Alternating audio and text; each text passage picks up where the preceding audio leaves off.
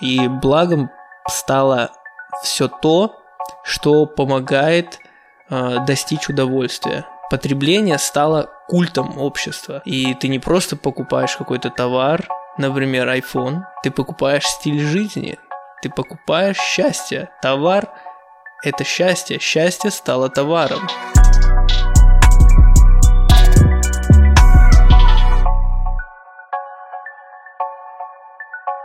Так, всем привет, я Виталий, ведущий этого шоу. Со мной сегодня Батрас Валиев. Добрый день. Создатель и ведущий курсов об ораторском мастерстве и целеполагании. Почему гедонистов называют лентяями, почему это плохо или хорошо, сегодня мы в этом разберемся. Гедонизм – это сложное философское учение, основа которого, если делить очень, очень просто, как всегда и везде – благо и зло – Благо – это удовольствие, к нему нужно стремиться.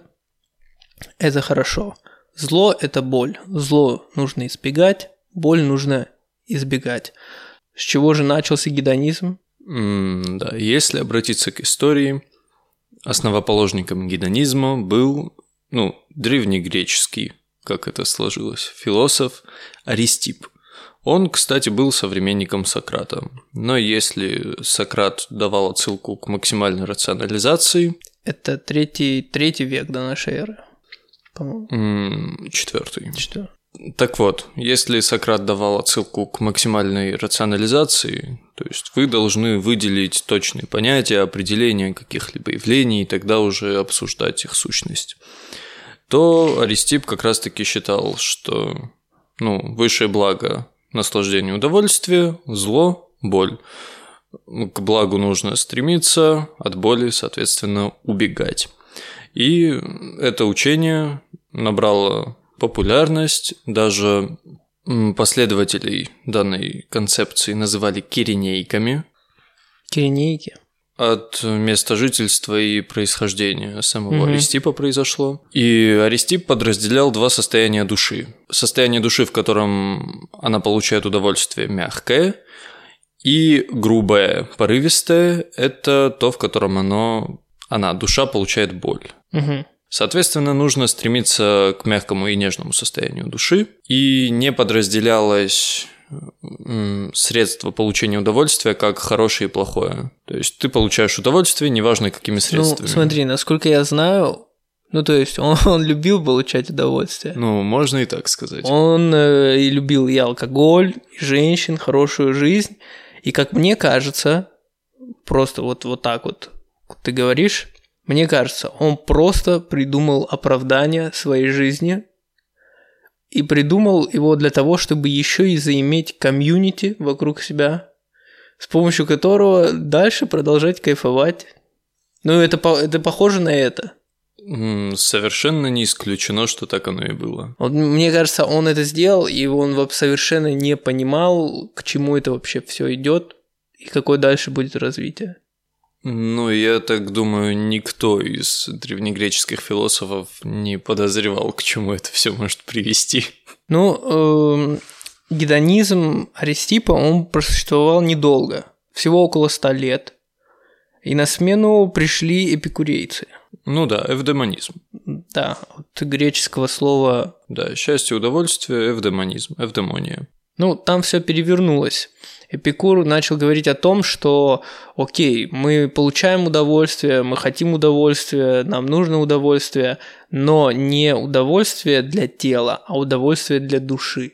Mm, да, даже не удовольствие, а удовлетворенность. Во-во-во, да, и да. высшим удовольствием, ну и мерой удовольствия по Эпикуру, это отсутствие боли и страдания. То есть не то, что ты получаешь удовольствие, а то, что не получаешь боль. Угу. Ну, он э, писал, что э, когда мы говорим, что удовольствие есть конечная цель, то мы разумеем не удовольствие распутников, но мы разумеем свободу от телесных страданий и от душевных тревог. То есть удовольствие как освобождение от э, зла того, то есть от э, боли. Если обобщать, то Аристип говорит, ребят, кайфуйте, веселитесь, да, получайте удовольствие. А Эпикур преподносит позицию, что вы должны получать удовольствие и быть счастливыми от того, что у вас нет боли, от того, что вы не испытываете страдания. То есть один преподносит, что ваше удовольствие – это получение удовольствия, непосредственный процесс удовлетворения чем-либо, а второй говорит, удовлетворение у вас должно быть просто от того, что вам не хреново.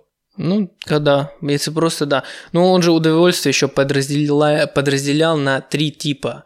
То есть это естественные и необходимые, ну, такие как да. там еда, вода, крыша над головой, ну и то за редким исключением э, воздух, то без чего невозможно прожить, то, что необходимо и естественно для нашего существа. Второе – это было естественное, но не необходимое. Это, например, как излишки, всякого рода разные явства, э, одежды. То же самое касалось общения, друзей, любви. Вот. Эм. Да, мы можем выпить стакан воды и утолить им жажду, а можем выпить стакан сладкой А можем напиться вином. Ну, как тоже вариант. как вариант. Вот. Здесь он, он предупреждал, что в этом случае а, они могут привести к зависти, жадности, причинять вам боль. Вот. И третий, был еще третий вариант удовольствий, такое третье деление, это неестественные и не необходимые. Вот, это такие вещи, как там желание быть богатым, известным, популярным, каким-то выдающимся, великим. Вот, и подводил это к тому, что это именно вот третье, неестественные и необходимые удовольствия, а, они нарушают атараксию. Атараксия – это а, освобождение от боли и беспокойства. Как раз то, о чем говорит Эпикур. То, что нужно избегать боли и беспокойства. Вот, это освобождение от боли и беспокойства, которое можно достичь, как он утверждает, если придерживаться первого вида удовольствий. А как дальше оно все сложилось? Например, в средние века, когда распространение началось религии, вообще гедонизм загнулся. Потому что религия, она Э, ведет тебя к тому, что ты должен во многом себя ограничивать, да, к страданиям и лишениям. Но есть лазейка. Вечная жизнь в раю. То есть это тоже гедонизм, но отложенный после смерти и воскрешения. Вообще то, что гедонизм загнулся в средние века, это по большей части упирается в около христианскую общественность, ну и мусульманскую тоже частично. То есть не в странах Африки не знали, наверное, такого слова, как гедонизм, потому что туда не распространилось, но, скорее всего, его приверженцы находились. Такие страны, как Китай и Япония, например, почему бы и нет. Да, тоже. Они были относительно свободны от этих взглядов, но у них культурный пласт уже был намного более сформирован, чем у стран Европы, более древней цивилизации. Поэтому у них тоже свои ограничения. Ну еще, скажем прямо, далеко не каждый мог позволить себе тогда гедонизм. Такой, который, например, говорил Аристип. Да. Потому что, ну, жили тогда не очень хорошо, и огромная и антисанитария, и все-все-все, ограниченность большая ресурсов, ну, все было не как сейчас, и поэтому там вообще не было никаких намеков распространяться, развиваться гедонизму. Уровень доступности ресурсов, да, был на совершенно другом уровне. Но если мы возьмем, например, того же Маркиза де Сада, после всяких религиозных гонений, там, во времена Инквизиции и всего прочего, начался новый подъем около гедонистических концепций по той простой причине, что стало появляться огромное количество, ну, не огромное, но довольно приличное количество аристократов. Оно и раньше было просто, сейчас у них относительно меньше войн или относительно больше денег, средств и ресурсов каких-либо. Угу. И они могли позволить себе больше излишеств, чем, например, древнегреческие философы. Хотя некоторые древнегреческие философы могли себе и побольше Да, очень позволить. много себе позволить. Особенно древнеримские ну, э, императоры. Так вот, если мы возьмем, например, Маркиза де Сада или так называемый галантный век, Ты, ты знал, как Маркиза де Сата зовут в, ну, в оригинале полностью? Знал? Донасьен Альфонс Франсуа де Сад. Понял? да. Кстати, от Маркиза де Сада пошел такой термин, как садизм. Ну, де Сад – садизм.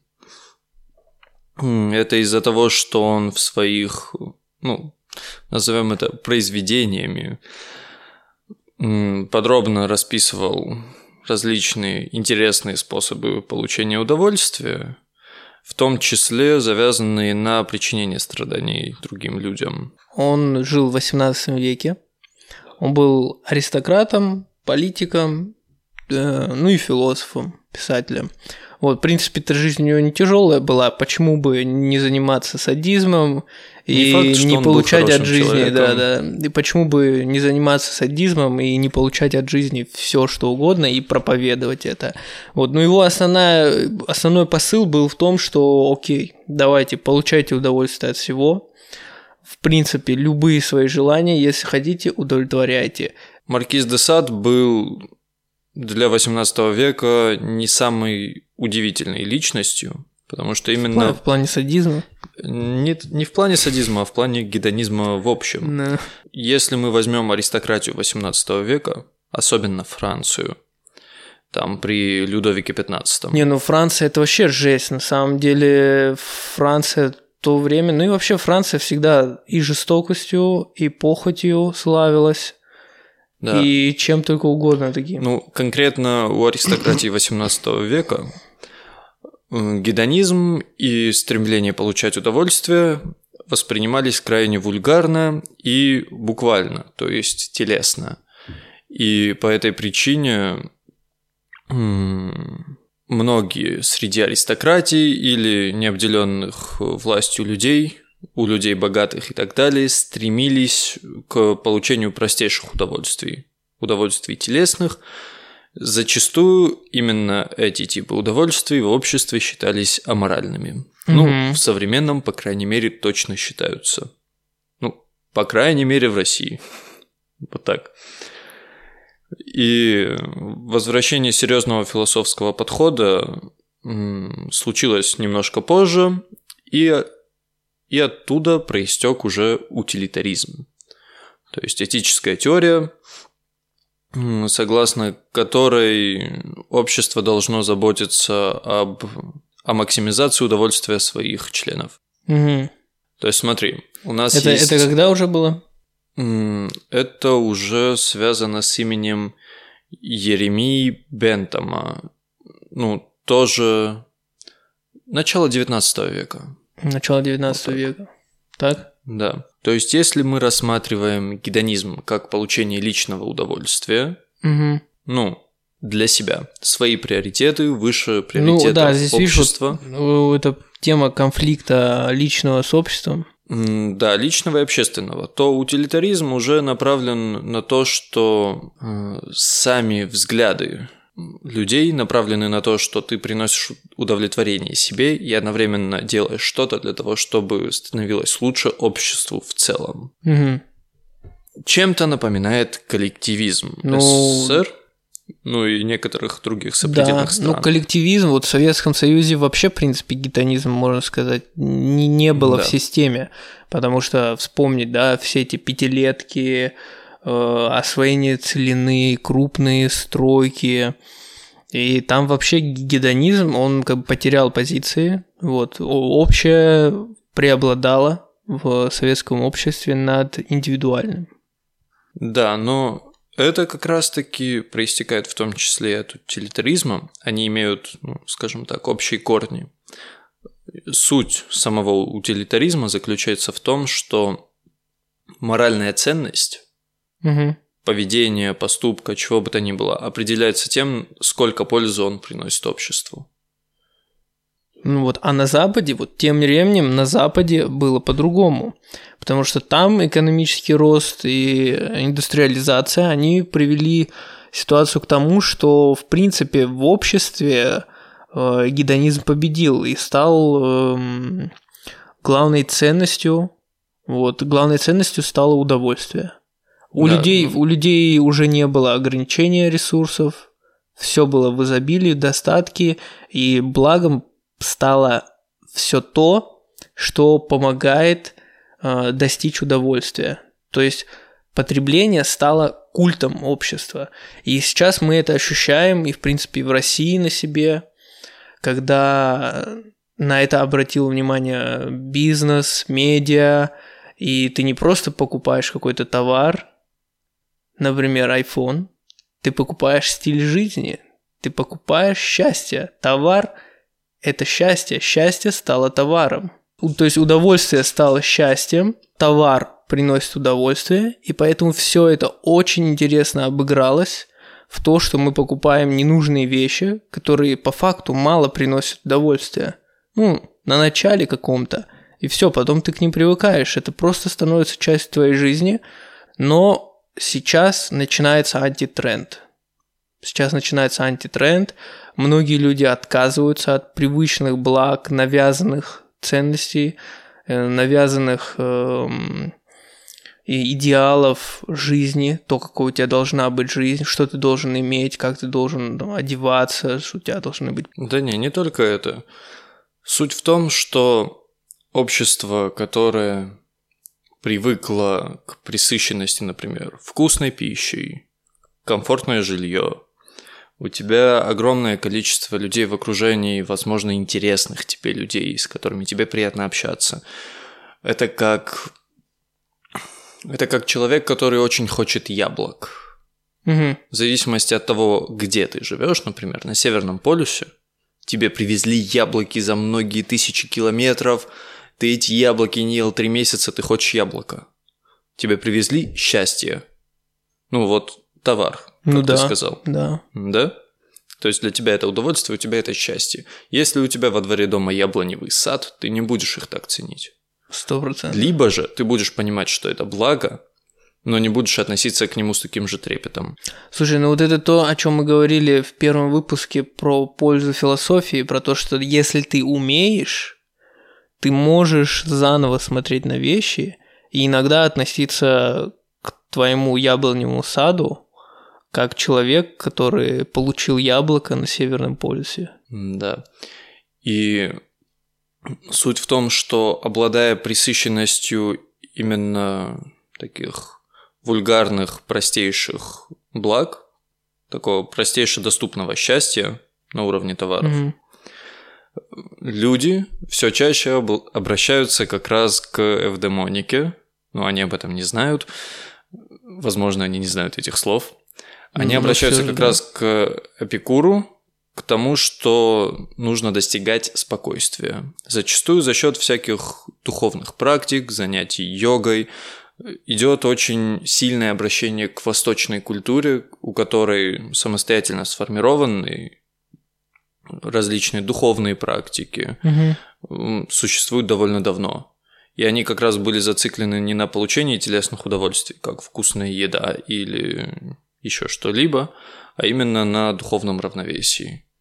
То есть люди, присыщенные простейшими благами, стали задумываться над чем-то более сложным и фундаментальным.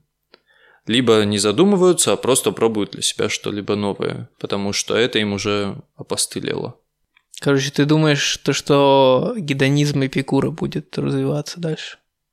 Далеко не факт. Ну, как антитренд культа потребления возникшего и типа псевдо-счастья, псевдо такого гедонизма. На самом деле, на данный момент просто существует огромное количество трактовок, и учитывая, что разные культуры развивались параллельно друг с другом, например, если мы скажем, что там, например, буддизм, угу. какие-нибудь духовные практики тибетские или что-либо еще, и человек, который просто решил подразобраться в себе и стремиться к спокойствию согласно эвдемонике, есть люди, которые не увидят разницу, такие, Ну, это одно и то же. В сущности, во многих аспектах они похожи друг на друга.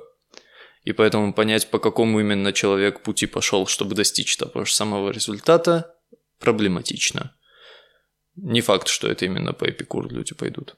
Но в целом в, в этом направлении. Сейчас... То есть уменьшение боли страдания плюс э, умение радоваться, получать удовольствие от простых вещей. Да, сейчас с э, наращиванием темпов жизни, как мы понимаем, у огромного количества людей растет уровень стресса, какого-либо внутреннего дискомфорта, внутренних конфликтов с собой, внешних конфликтов с окружающими людьми, потому что этих людей вокруг тебя стало банально больше, чем, например, лет 300 назад.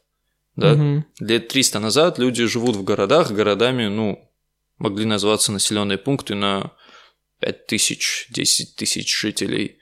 Сейчас город-миллионник не является чем-то удивительным, ты идешь, вокруг тебя все эти толпы, любой из этих людей может выразить тебе мнение, если не лично, то где-нибудь в интернете о том, что ты ему не нравишься и тому подобное. На тебя давит огромный массив информации. И, соответственно, внутренние, даже не всегда осознаваемые страдания, боль от того, что современный мир попросту на тебя давит, естественно, ощущаются каким-либо образом. Поэтому достижение внутреннего спокойствия очень актуально на данный момент. Угу. А смотри, вот, допустим, а, коллективизм и идея преобладания общественного над индивидуальным.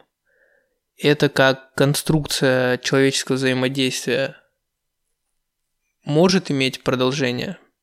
Суть в том, что коллективизм очень похож на утилитаризм. Угу, да. да, да. Но суть утилитаризма в том, что ваши поступки соизмеряются их полезностью для общества. Угу. И каждый отдельный член общества получает какую-то часть благ, произведенных всеми остальными, и, соответственно, удовлетворение потребностей, удовольствия, счастья и так далее более или менее равномерно или справедливо распределяется между людьми, и всем хорошо. А коллективизм провозглашал нечто вроде «должно быть хорошо обществу». Должно быть хорошо обществу, но по факту это общество, оно было таким неосязаемым.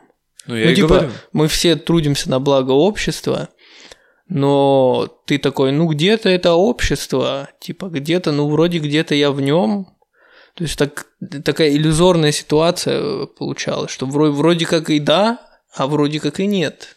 Я и сказал, что в коллективизме все трудятся на благо общества, но конкретных представителей этого общества никто не спешит выделять.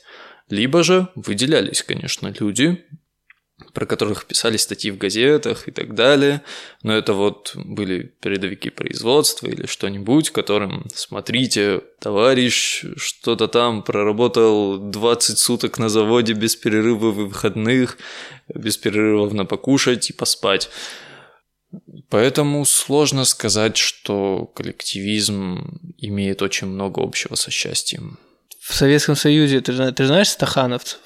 Да. Ты слышал это выражение? Да. Это же вот был шахтер Алексей Григорьевич Стаханов, а, который очень много перерабатывал, вот, и в итоге его сделали героем.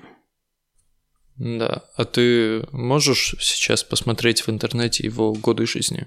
Или состояние здоровья в 40 лет? Слушай, он родился в декабре 1905 года, а умер в ноябре 1977. Не, прилично. Нормально он прожил. Да.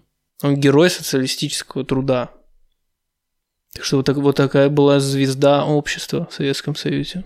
Ну, часто выделяли таких а звезд на кто? отдельных заводах и так далее. А сейчас звезды кто? А я не знаю. Сейчас звезды шоу-бизнеса. Хорошо. Просто звезда молодежи, там 16, 15, 17 лет.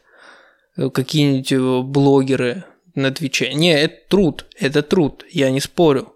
Это сто процентов труд, но он вообще обществу не полезен. Вообще не полезен. Причем, чем э, хайповей и чем популярнее персонаж, тем он антиполезный для общества. Реально это так. Это среди ты сейчас молодежи. про песни, про пьянки, наркотики Да и вообще, такое? да, или- про все это. А в Советском Союзе был Стаханов.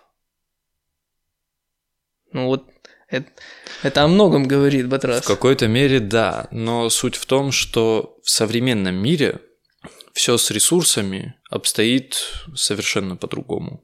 Опять По же, крайней мере, где, на территории России. Где? В Европа, да, но ты же знаешь, есть вообще места, где, ну, просто ужас, мы Да. просто не знаем и, и хорошо.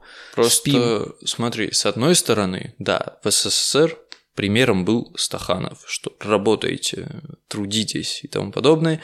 Сейчас примерами для детишек и около подростковых ребят это всякие блогеры, не блогеры. Они им интересны. Но прикол еще и в том, что сейчас то, что в СССР было просто верхом мечтаний, сейчас доступно любому. Вот в какой-то мере именно вот этот прагматично-потребительский взгляд на данный момент развит намного сильнее, чем тогда. То есть люди работали ради того, чтобы получать какие-то блага, которые сейчас протяни руку, оно у тебя есть. И Ну поэтому да. концентрация на таких вещах, как работа на благо общества и всякие такие вещи, значительно ниже, просто потому что люди смотрят вокруг себя, они видят, ну, что все хорошо. И они редко задумываются над тем, что так может быть не всегда. Есть У такое. японцев отличный концепт. Слушай, ну японцы вообще э, сумасшедшие люди. Ну, в хорошем плане. Смотри, Хиросима Нагасаки, Вторая мировая война, от них ничего не осталось.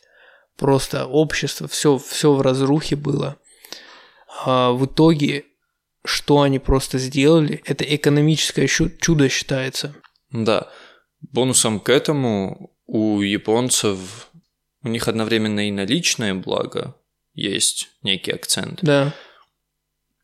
но именно идея коллективизма и утилитаризма даже сложно выделить, что там в большей играет большую роль, тоже очень сильно развита.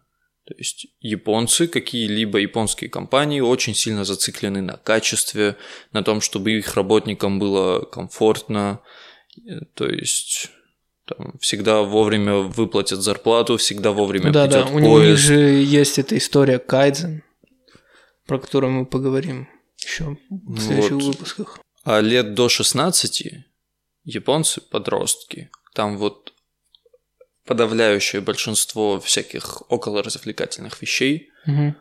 созданы именно для молодого поколения.